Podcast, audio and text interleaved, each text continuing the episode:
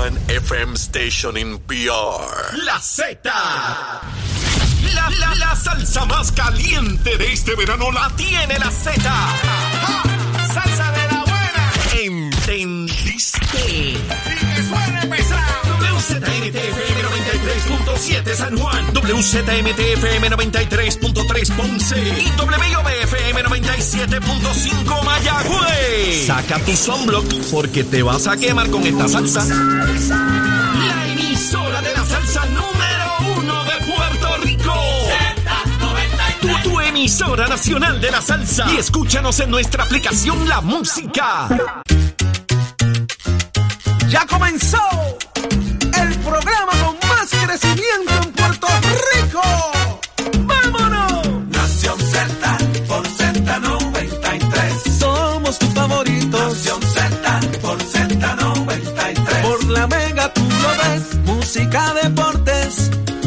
noticias y entrevistas. Noticias, entrevistas, análisis y mucho más. Acaba de arrancar Nación Z por Z93. Óigame, 93.7 en San Juan, 93.3 en Ponce y 97.5 en Mayagüez a través de todas las redes sociales. Búsquenos en Facebook, dele seguir. Búsquenos en la aplicación La Música en cualquier parte del mundo y manténgase informado del acontecer en Puerto Rico y de qué manera, hacia dónde nos llevan.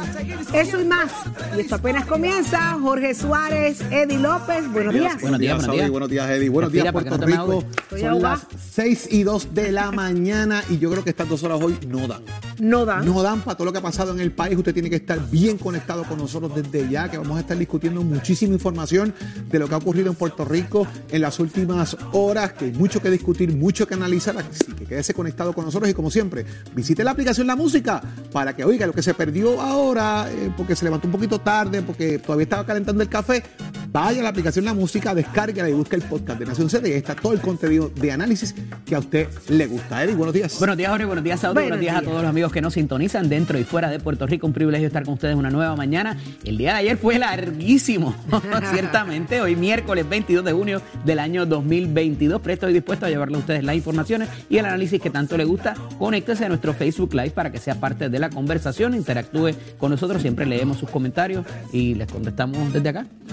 Como hemos dicho en las pasadas semanas, esta última semana del mes de junio es sumamente importante. La legislatura para el gobierno no es para menos. Este, ya a junio 30 todo tiene que estar listo, firmado para comenzar un nuevo año fiscal a partir del primero de julio. Y con esto, señores, muchas decisiones, muchas nuevas leyes. Así que hoy tenemos grandes invitados, como todos los días. Jorge, ¿quiénes nos acompañan hoy? Hoy llega el senador independiente José Vargas Vidot. Vamos a hablar qué pasó ayer en la legislatura en el Senado de Puerto Rico con el tema eh, del aborto. Vamos a hablar también del caso de Janet Colón, que está ocurriendo en esa investigación, entre otros temas con el senador independiente. Y en el análisis del día. Tenemos nuestro, nuestro panel explosivo de los miércoles con el representante Georgie Navarro y Sonia, ex representante Sonia Pacheco. Vamos a hablar de la renuncia de Henry Newman y la sustitución que pudiera haber.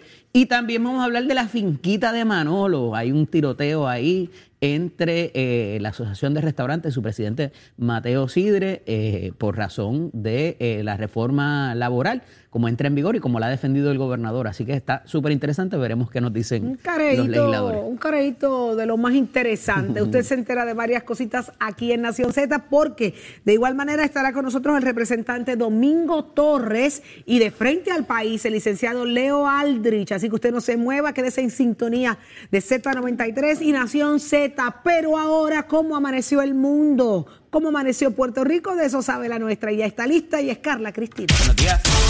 Buenos días, Eddie, Jorge, Saudi, las personas que nos ven a través de nuestro Facebook Live y quienes nos escuchan a través de Z93. En los titulares, el exalcalde de Trujillo Alto, José Luis Cruz Cruz, se declaró culpable ayer ante el Tribunal Federal por un cargo por conspiración para cometer soborno y recibir comisiones ilegales a través de lo que es conocido como kickbacks, por los que la Fiscalía recomendó dos años y nueve meses de cárcel. De otra parte, el senador Henry Newman Sayas anunció ayer su retiro del servicio público y su renuncia al escaño como senador del distrito de San Juan efectivo el próximo 30 de junio.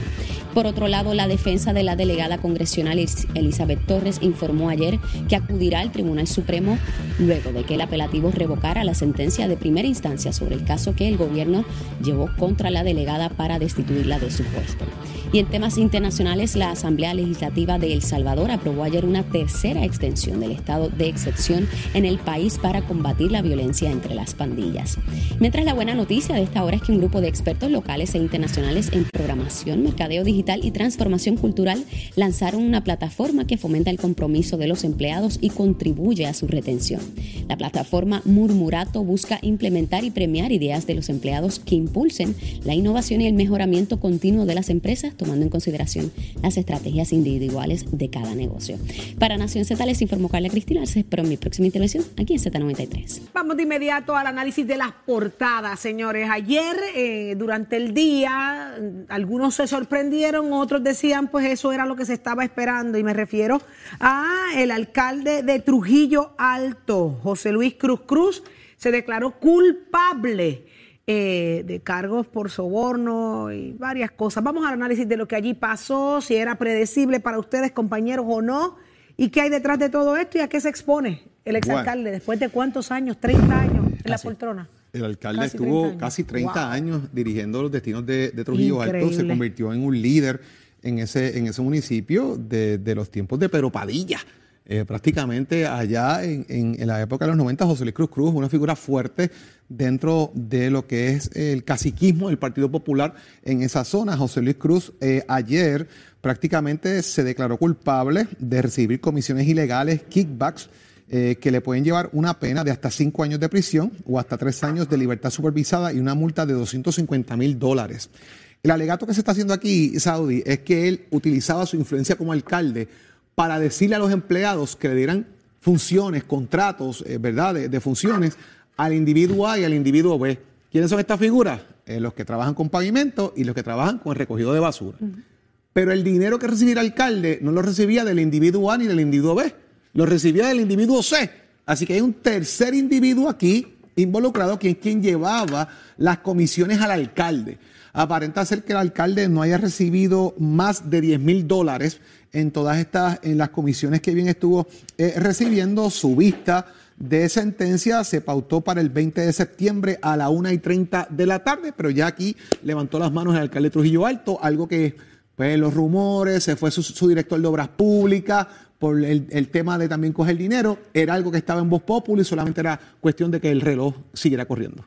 Fíjate que eh, eh, a esos efectos, Jorge, ayer se da y se anuncia eh, la radicación de tres documentos particulares. Uno tenía que ver con el levantar las manos y allanarse al proceso por razón de que, ¿verdad?, para declararse culpable, la admisión de culpa propiamente y lo que ya hemos visto de la information de cómo se daba el esquema para propósitos de una alegada cooperación también. Entonces tenemos esas tres cosas, el allanamiento al proceso, la declaración de culpabilidad y, admisión de culpa y el asunto también eh, de, eh, de, la cooperación. Entonces, eh, ¿verdad?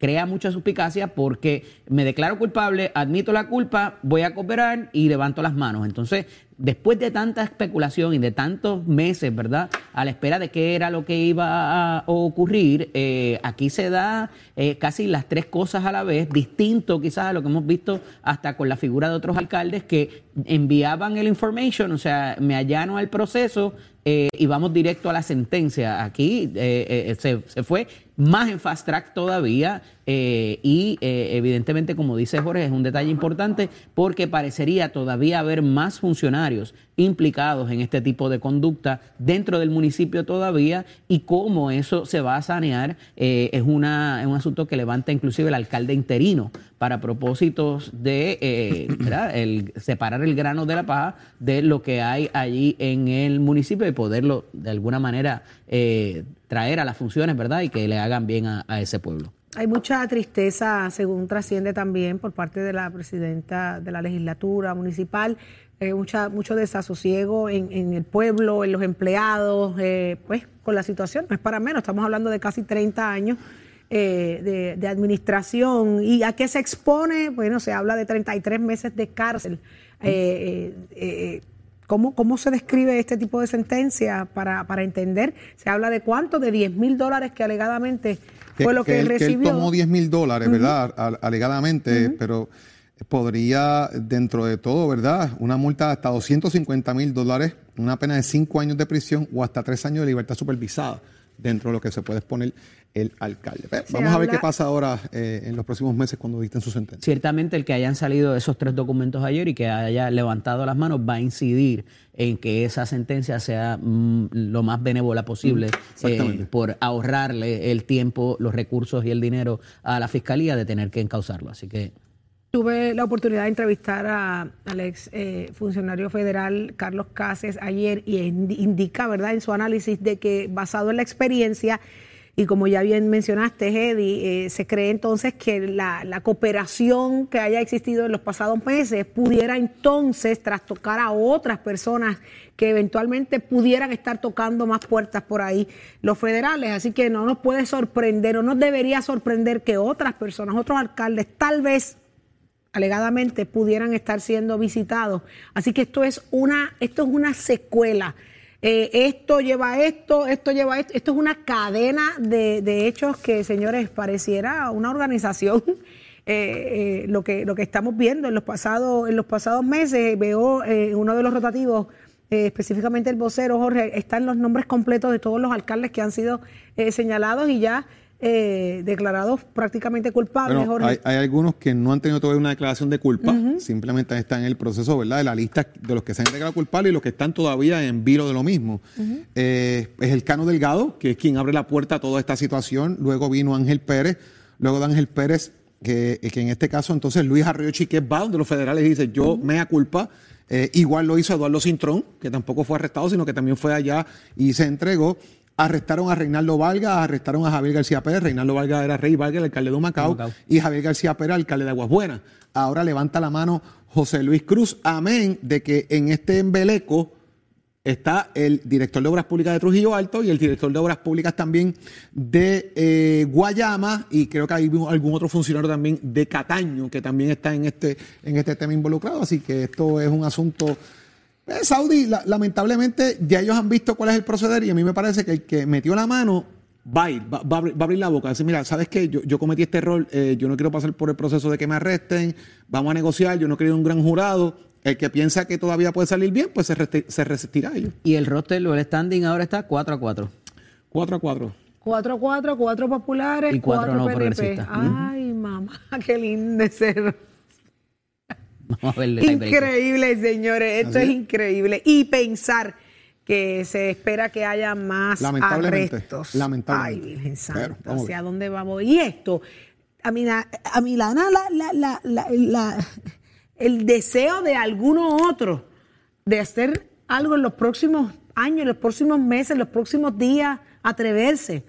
Porque es que yo, la parte que yo me pregunto es, ¿dónde aprenden? ¿Cuándo aprenden? ¿Dónde, dónde llega la, la lección de que esto no se hace. Así que vamos a ver, ojalá sean más inteligentes que eso. Pero vamos a otros asuntos, señores, y es que precisamente ayer en el Senado uno de los temas más controversiales, el asunto del aborto, ya es ley. ¿Qué pasó ayer? Mira, eh, y aquí lo habíamos adelantado y me, reitero, me reiteraba esa posición. Y cuando vaya a la Cámara, como lo puse ayer en mis redes sociales, va a ser aún más contundente la victoria de estos grupos que están impulsando la limitación del aborto después de la semana 22. Eh, y es que se lleva a votación el proyecto ayer, luego de haber salido de comisión, y baja 16 a 9, 16 votos a favor, 9 votos en contra. Eh, y, ¿verdad?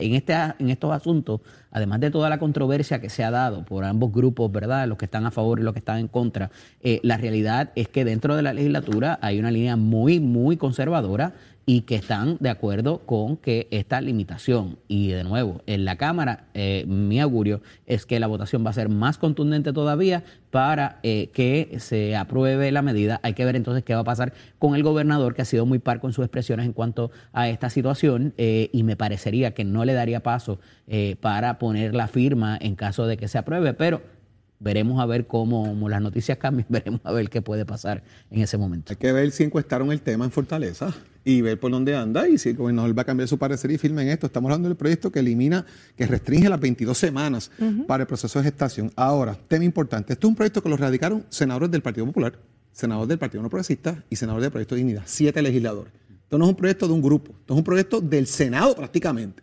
¿Quiénes votaron en contra? Y esto sí me llama la atención porque fueron muchas las mujeres que votaron en contra del proyecto. Muchas. Y aquí estamos hablando de Migdalia González del Partido Popular, quien preside la Comisión de Asuntos de la Mujer precisamente. Eh, también votó en contra eh, Rosa. Rosamar Trujillo, Elizabeth Rosa, también senadora del Partido Popular. Votó el senador Juan Zaragoza y votó Carmelo Ríos en contra de la medida. Votó en contra también Anaíma Rivera Lacern, Rafael Bernabe, votó María de Lourdes Santiago y Vargas Vidot. Esos son los votos en contra de en esto. contra. Dato importante, una de las, y de hecho, en lo que estén en la aplicación La Música y lo que estén en, el, en televisión y en Facebook pueden ver la hoja de votación que pues la conseguimos ayer. La subimos ahí, la hoja, de, la hoja de votación de cómo se comportaron y qué expresiones hicieron también en el hemiciclo, si fueron a favor, si fueron en contra. Así que por ahí la tienen para que la puedan, la puedan ver en la aplicación La Música. Bájela ahora mismo para que la pueda ver o conéctese al Facebook para que pueda disfrutar de esa hoja de votación. Dato importante es que hubo una controversia con el tema de la violación, de si había una violación, de que si había una violación y llegaba a las 22 semanas, tenía que tener el, el- el infante, el niño, y darlo en adopción o lo que fuera. Eso había sido una controversia que se generó. Hubo una enmienda ayer que elimina ese lenguaje. Y quizás eso también haya tenido algo que ver con eliminar algunos votitos o cambiar algunos votitos a última hora, pero esa enmienda es importante. Se acusó en un momento dado a la senadora Rodríguez Bebé que estaba creando una industria de adopción por esa, por esa, por esa mantener esa. Así que esa enmienda se eliminó. Eso es parte del proceso que se eliminó ayer. Esa enmienda, vamos a ver ahora el comportamiento de la Cámara de Representantes. Dicen que lo van a llevar a vista pública, por lo tanto, esto no se va a aprobar en los próximos dos días. Que eh, lo que se ha comentado es que va a vista pública, que le van a dar el debido proceso al proyecto por la importancia que tiene. Así que esto será para la sesión entrante que comienza el tercer lunes de agosto. Y algo importante, Jorge, ¿a qué comisión va a ir eso en la Cámara de Si lo Representantes? llevan- si lo llevan a es muy probable que vaya a la mujer o a, Bie- a Bienestar Social, que es la de la representante Lizzie Lizzie Burgos, Burgos. y entonces ahí veremos a ver, ya hablaremos con ella prontamente de este y otros asuntos, pero eh, me parece que va a ser interesante en cómo se aborde y si se saca de comisión y los informes que vayan a ver, contrarrestando el informe del Senado, pero al final del día, si logra salir de comisión y logra llegar al floor, tiene los votos más que contundentes de lo que se dio en el Y en la. Cámara es más largo el proceso, porque va a, comisión, va a la comisión, El de la comisión bar- session y del markup session entonces iría el floor. Al floor. O sea, es un poquito más largo ese proceso. Tiene Así más piedritas que caminar. Qué interesante. Más piedritas que caminar tiene la reforma laboral porque ya la Junta de Control Fiscal le dijo al gobernador, no, no, Nacarile, sacaste pecho y todo, pero no, no. ¿Qué pasó aquí, Jorge? ¿De dónde van a salir los chavos? Ah, ¿De dónde van a salir los chavos? Le está Fíjate. preguntando la. Digo, esto es una, esto es una comunicación que la Junta está estableciendo ya desde eh, de algunas semanas an- antes de que se aprobara la medida. O sea, aquí firman una medida donde la Junta le está diciendo, no le vamos a dar paso, no hay break, papo, ah, ah, pero se aprobó y se firmó. Y la pregunta ahora es de dónde van a sacar los chavitos para el impacto que eso tiene, que es la gran pregunta que hace la Junta de Supervisión Fiscal en la carta que le envían al gobernador de Puerto Rico. Where the money come from? ¿De dónde vas a sacar el dinero para el impacto que esto tiene al fin y al cabo en todo lo que eso implica? Amén de que, pues obviamente se acasó la pelea con toda la industria en Puerto Rico eh, de, de servicios, porque está todo el mundo diciendo que esto es eh, trágico, eh, malo para la industria. El gobernador ha dicho, mire, eh, no todo va a ser perfecto, todo el mundo tiene que poner su parte. Por ahí va la cosa, Eddie. Mira, es una comunicación que se envía el día 13 de junio, eh, el pasado 13 de junio, al eh, gobernador por parte de David Skill y firmada por Jaime Alcuri, que es el portavoz de la Junta de Supervisión Fiscal, donde se hace un fuerte apercibimiento y le habla, si ustedes deciden ignorar la letra de promesa, esto es lo que le va a pasar 1, 2, 3, 4. Entonces hablan de algo que mencionábamos aquí ayer, que es el asunto del clima de inversión y de hacer negocios en Puerto Rico. Y, van directamente contra la medida que es el proyecto de la Cámara 1244 eh, para propósitos de viabilizar la reforma laboral y lo que todas estas licencias eh, crean. Es bien interesante porque se da ayer un tipo de molestia eh, contra el, eh, la línea que lleva el gobernador por parte de los grupos de interés que tienen que ver con el quehacer eh, privado en Puerto Rico. Ahí está el Centro Unido de Detallistas, está la coalición o la alianza de detallistas, está la Asociación de Restaurantes, que fue su presidente Mateo Sidre, uno de los portavoces más vocales en cuanto a esto, y el gobernador le contesta particularmente a Mateo Sidre, presidente de Azores, quien a su vez es el hijo del director o del, eh, del secretario de Desarrollo Económico de esta administración, lo cual, ¿verdad?, aviva un poco más ese fuego eh, y le habla de que tienen que dejar de, de proteger sus finquitas, cada cual sus finquitas. Entonces, Palabras muy fuertes por parte del gobernador, pero Mateo no está solo en esta pelea. Ahí está de nuevo eh, Jesús, el del Centro Unido de Detallistas, Iván Báez por parte de la coalición y la alianza de detallistas y otra serie de funcionarios que entienden que es el, retrotraer a lo que había previo para el empleado privado es un error en este momento eh, histórico que vivimos por razón de la inflación, de que ya se acabaron las ayudas de la pandemia y de todo lo demás que hemos reseñado aquí, Jorge. ¿A qué se refiere cuando habla de las finquitas el gobernador? Pues que cada cual tiene, intenta proteger su industria de alguna manera u otra. Pero aquí trasciende una industria per se. O sea, aquí está eh, eh, todo lo que es eh, comercio del detal unido en el asunto de que no favorecen el que al empleado, oye, particularmente el asunto de los del periodo probatorio. que se extiende, ¿verdad? y el asunto también de retrotraer lo que es la, la, la presunción de un despido injustificado, que es que el patrono tiene que ir a probar de que votó al empleado de manera adecuada versus eh, lo que reclama el empleado. Ya se da por bueno lo que dice el empleado. Eso había, se había cambiado, ¿verdad? Esa presunción en el 2017 y era el empleado quien tenía que probar que el patrono lo había eh, despedido de manera irregular. Ahora se retrotrae, volvemos al Estado de Derecho que había antes del 2017 y es el patrono que tiene que probar que lo hizo bien. Eh, cuando se desarrolla cualquier caso laboral, ya sea ante el Departamento del Trabajo o ante el tribunal. Así que. Vamos a ver cómo, cómo empieza. Henry Newman eh, anuncia que se va de la legislatura, así que vas a tocar eso ya mismo con el panel Eddy, pero a mí me. Y por ahí anda Juan Oscar Morales que dijo que va, pero va a tener primaria. Ajá. Sí. Ya tengo información de que hoy, hoy hay un anuncio.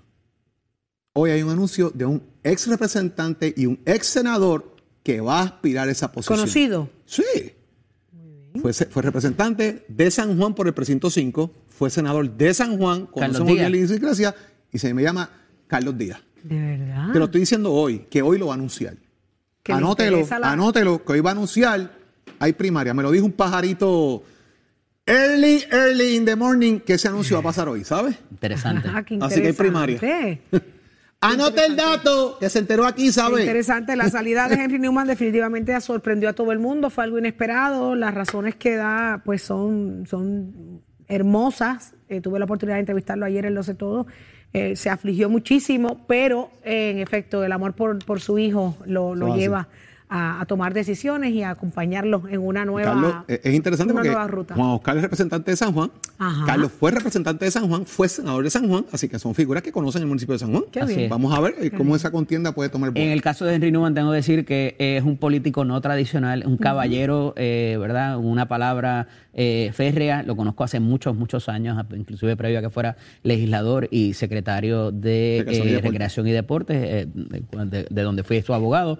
Eh, y me parece que es una gran pérdida eh, para Puerto Rico, para el Senado eh, y, para todo el quehacer legislativo. él venía manifestando unas frustraciones también, que me parece que algo tiene que ver con eso, con el proceso político. fue en un momento dado bastante ¿verdad? fuerte con el gobernador eh, Rosselló, con el gobernador Pierluisi también, eh, pero ciertamente estas razones de peso y de familia eh, tuvieron mucho que ver y pues eh, tenemos una pérdida y una baja. Mi hijo y trabajo leyes es importante. Así es. Trabajo leyes bien importante y además de que su hijo va a jugar baloncesto y esto es importante porque eso es lo que, lo que hacía lo que hacía Henry. Henry jugaba baloncesto, así que eso está en la, en la sangre. Y dice, mi hijo es mi compañero inseparable, ahora me toca a mí estar al lado de él. Así que muchas, muchas cosas lindas para esta familia eh, muy respetada.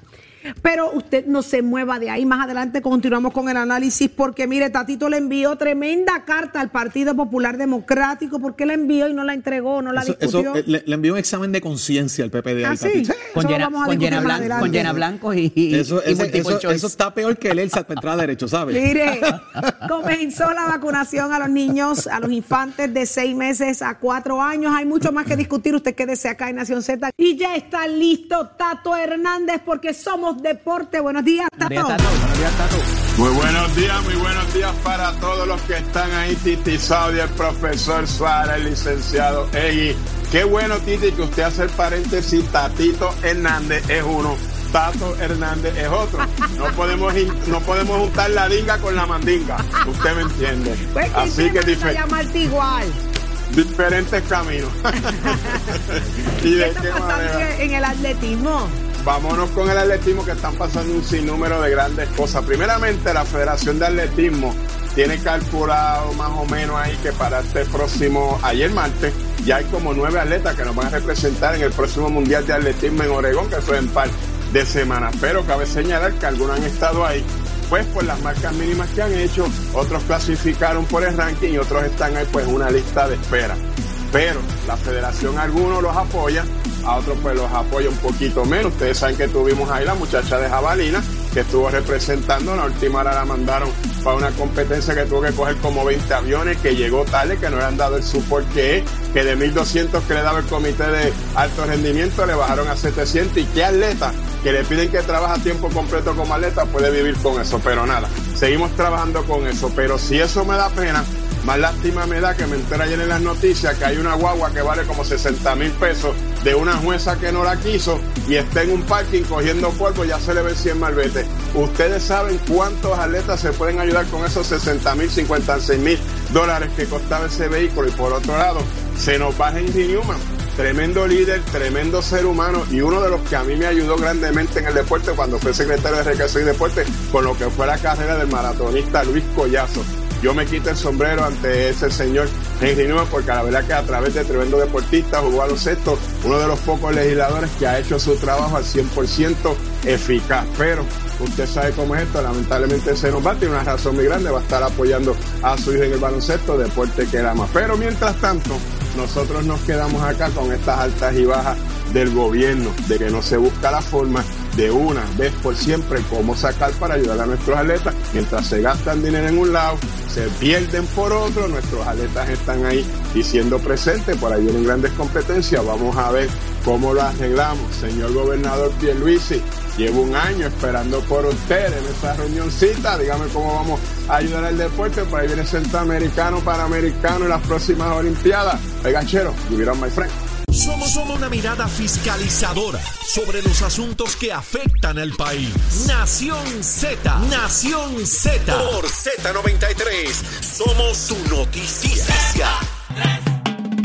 Y vamos al análisis del día con invitados muy especiales para nosotros acá Nación Z. ¿De quiénes se trata? De Eddie López. Gracias, Saudi. Está con nosotros en la mañana de hoy el representante Jorge Navarro Suárez y también la ex representante Sonia Pacheco Irigoyen, a quien ambos les damos la bienvenida prontamente. Buenos días. Buenos Saludos, días. Hoy sí me levanté. representante, ¿estamos despiertos? Estamos todo el tiempo despierto. ¿Cómo están? Saludos a todos. Agradecido que estén con nosotros. Eh, comienzo de inmediato, eh, se da una renuncia por parte del senador por San Juan, Henry Newman, se anuncia ayer eh, y automáticamente surge una vacante para la sustitución del mismo. Ha hablado, ha dicho Juan Oscar Morales, el representante por el precinto 3, que estaría disponible para ocupar esa posición, pero según la información que le llega a nuestro compañero Jorge Suárez, en la mañana de hoy estaría también el ex representante y ex senador por San Juan, Carlos Díaz Sánchez, también aspirando a la posición y provocando una primaria. Comienzo con usted, representante. ¿Qué nos tiene que decir en cuanto a eso? Mira, es correcto. Ayer, de hecho, me estuvo llamando el ex senador y representante Carlos Díaz para indicarme de que iba a estar este, corriendo en la posición. Eh, Juan Oscar Morales, que hace un tiempo atrás había comentado que le interesaba cambiar al Senado con la salida de Henry Newman por situaciones familiares, este, pues se abre esa puerta para para una primaria. Pensaba que iba a ser una candidatura de un solo de una sola persona, pero eh, la puerta está abierta. El que quiera correr, entiendo que se le tiene que dar la oportunidad. Y si son dos nuevos progresistas, pues que sea el pueblo sanjuanero el que elija quién será el próximo eh, senador. Basado en el récord de los dos, ¿a quién de los dos usted estaría apoyando? No, yo estaría apoyando al compañero Juan Oscar Morales eh, para esa posición, aunque entendemos que también Carlos Díaz tiene eh, sus méritos. Corrió en, la- en las primarias pasadas, no salió electo, pero entendemos que al final del camino este, debe prevalecer Juan Oscar Morales. Es todo cuestión de esperar y ver qué ocurre de aquí a, a- a esa, a esa elección, cuándo sería la fecha, los 15 días que hay que esperar por si hay un... Un, Un cambio de este, parecer. un cambio de parecer como establece la ley, pero todo indica que no, que ya el senador tomó la decisión final y firme y es cuestión de esperar. Ex representante Pacheco, eh, me parece que usted estaría apoyando contundentemente para eso al representante Juan Oscar Morales, desde allá de su precinto, por el precinto 3. ¿Me equivoco? Muchacho, pero mira, es que esto es la cosa que me ha dado una Suave, risa ayer suave, increíble. suave, Una risa bien grande el saber que quiere aspirar a algo más grande cuando no puede con lo más pequeño. ¿Cómo es posible que no puede ni contra siquiera resolver ni, ni tan siquiera llegarme a los tobillos en legislación, en proyectos? Miren, yo como ex legisladora, yo radiqué ve- 25 leyes a nombre mío y 28 en total en delegación. Proyectos, 110 proyectos en mis comunidades. Todas las áreas recreativas las mandé a pintar, a arreglar. 18 gimnasios al aire libre. Muchos y muchos eh, trabajos que realicé en mi precinto. Los puentes que estaban en la 65. Arreglamos los- la, la, la 65 con más de 8 millones. ¿Dónde está el trabajo de este legislador en el precinto 3 y pretende irse a todo San Juan cuando San Juan necesita gente que venga a trabajar, no vago? No gente vaga. Todo el mundo sabe que este tipo es un vago, que no tiene legislación, que él no se le ve en los sitios. Miren, yo cuando había un fuego, la primera que llegaba era allí, más que la misma alcaldesa, porque Puerto Rico sabe que al- eh, tampoco Yulín llegaba. Pero esta que está aquí, yo siempre estuve presente. Que no prevalecí en el momento que fui mi reelección, claramente porque ellos hicieron lo del jueguito, lo del tramponeo este que tienen con los encamados. Pero to- yo gané todas las urbanizaciones de mi precinto Representante, y, representante y Navarro, le tengo que dar un no turno. va para ningún lado. Le tengo que dar un turno de refutación porque esas expresiones del ex representante Pacheco están muy fuertes. Oye, por- pero, pero el resultado final fue que ganó Juan Oscar Morales. De verdad que no entiendo por qué de Sonia. Sí, porque, porque ustedes son expertos en, en coger y estar levantando los encamados, que en esa parte yo tengo que decir la verdad. Yo no fui tan experta en esa parte y, ahí- y ahí, pero en, cuando vamos a los números reales Pero espérate, de la Sonia, para gente que- de las para que él se pueda- organizaciones a quienes yo serví, realmente yo gané y eso los, los números están ahí, los números, números hablan. Esa Vamos a darle el turno al representante para que pueda expresarse también. Adelante. Claramente, Georgie. que hablen. Hable Yo creo que que por lo menos hoy se levantó. hablar. Yo creo que tus números son, son mudos porque no hablaron, porque perdiste.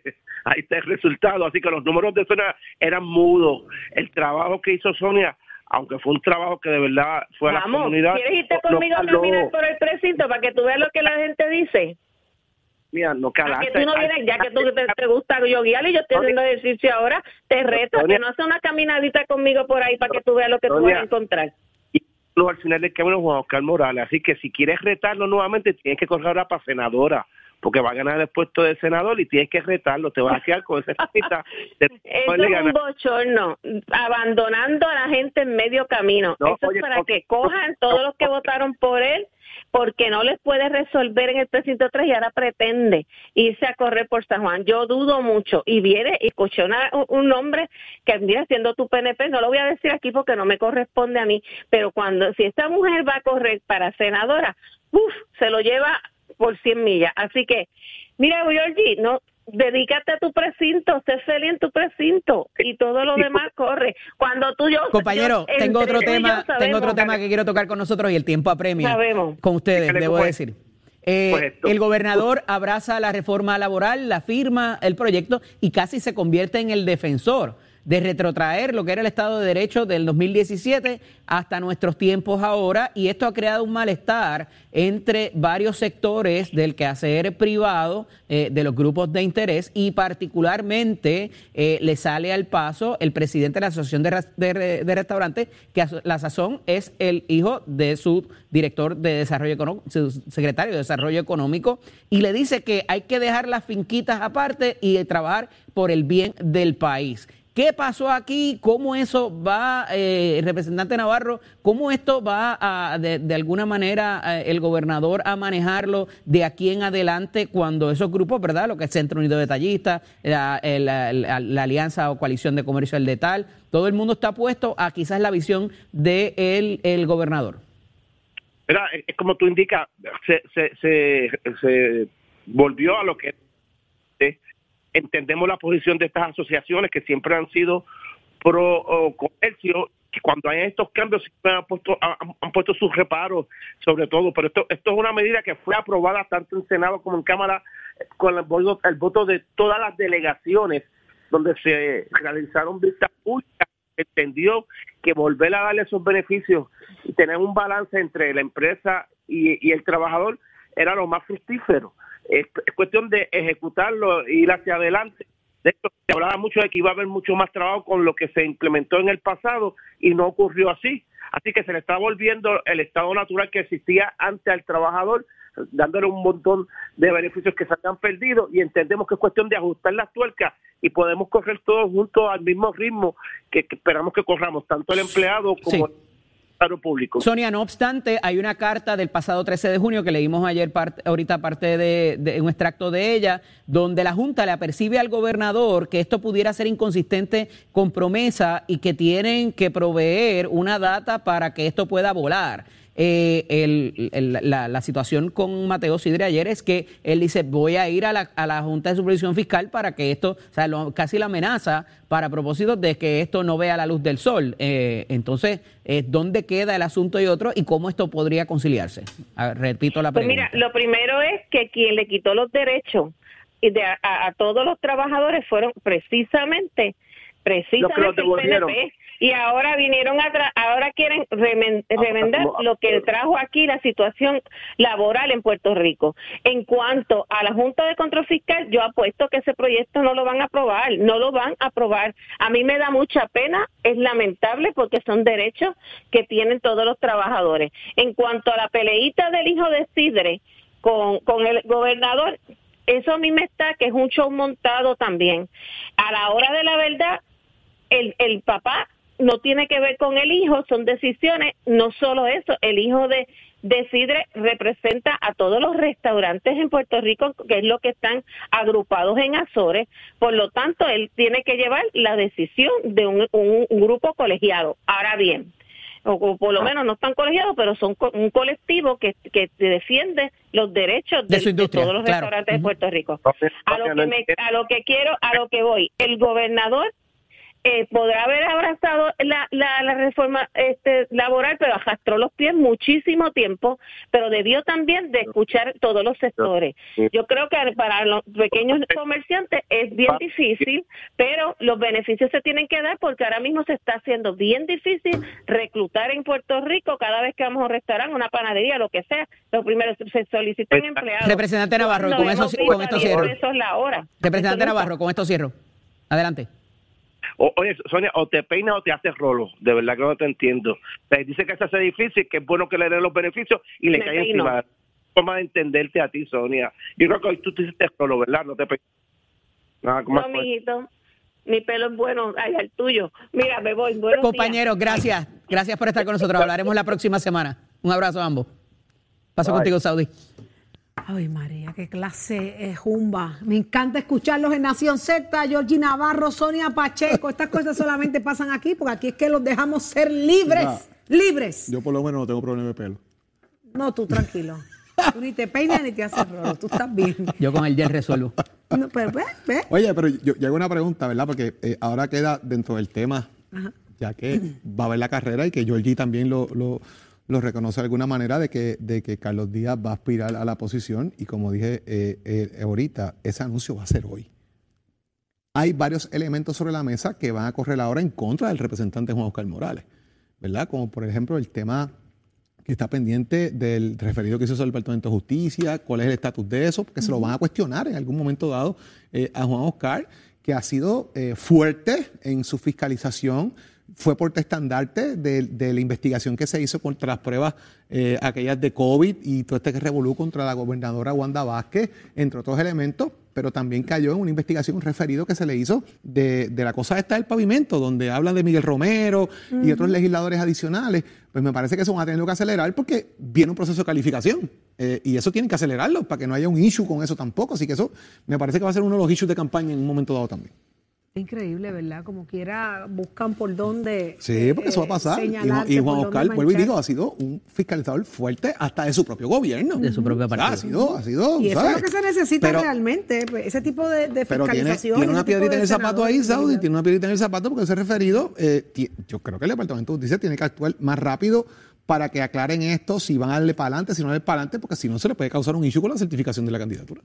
Y a veces, y pregunto solo por curiosidad, cuando estas, estas, este tipo de renuncias, y de hecho tuve que la oportunidad de preguntárselo a Henry Newman ayer, ya llevaba meses eh, planificándolo y, ¿verdad? y tomando decisiones. Eh, cuando empiezas ya a dejar saber que te interesa, si te vas, me interesa la posición, es posible, y solamente pregunto, es curiosidad, que cuando tú levantas las manos y dices yo quiero, te empiecen a tirar las piedras para que no... No te rías, no te rías, no te rías, Eddie. ¿Ah, sí? Piedras no. Peñones. Trascabéitos, así con... Así es que funciona la política en nuestro país, ¿ves? Cuando usted quiere un poquito más, quiere aspirar a otra cosa, pues empiezan a tirarte porque piedras, hay otro que, porque hay otro que quiere, porque hay otro que quiere y como hay otro que quiere, pues van a zumbar para adelante. Qué interesante. Eso es normal. Entonces, así se destruyen las carreras políticas. eso es parte del devenir político a nivel del, del mundo eh, saudí. Eh, eso ocurre en todos lados. Siempre va a haber la controversia de si tú estás bien, si tú estás mal, los detractores y los que estén a tu favor, hablando de tus cosas buenas y las situaciones negativas y a veces, que pueden haber. A veces lo triste de esto son los mismos de su partido. Sí. Alejandro Javier García Padilla tiene una frase que continuamente ¿Sabes la que me perdí de momento? Desde quién es ese. Ajá, ese es el, el gobernador. que a él las lanzas que le tiraban desde afuera no le dolían tanto como las puñaladas que recibía desde adentro. Y una frase adentro. lapidaria también y célebre del propio Henry Newman que decía, el que usa tu propia camiseta cuando es el que te tira, ¿verdad? Ahí es que eh, eh, es, más, es, más, es más fuerte y, más, y, y duele más. Él hacía referencia a eso al baloncesto, En el en baloncesto. Henry, ¿verdad? Que decía que de- en el equipo Ajá. hay gente que puede jugar mal por dañar su propio equipo, de alguna manera. Wow. Así que eso pues, son cosas que pasan dentro del devenir político. Ay, señor, somos, hablando de deportes, hablando de baloncesto, ¿dónde está el nuestro? Tato Hernández.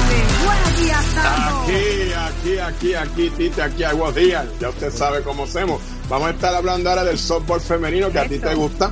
Nosotros sabemos que cuando usted estaba en high school, usted jugaba softball. Es verdad que no tenía buen promedio, pero por lo menos jugaba. Tato, yo era la cheerleader. Yo era Sí, la sí, lo sabemos. No había ni buen promedio de bateo, ni buen promedio en la escuela tampoco. Mami, se supone que Eso lo usted dijo que mi mamá llame y diga lo contrario. Sí, sí, Adiós. que lo regañe, que lo regañe.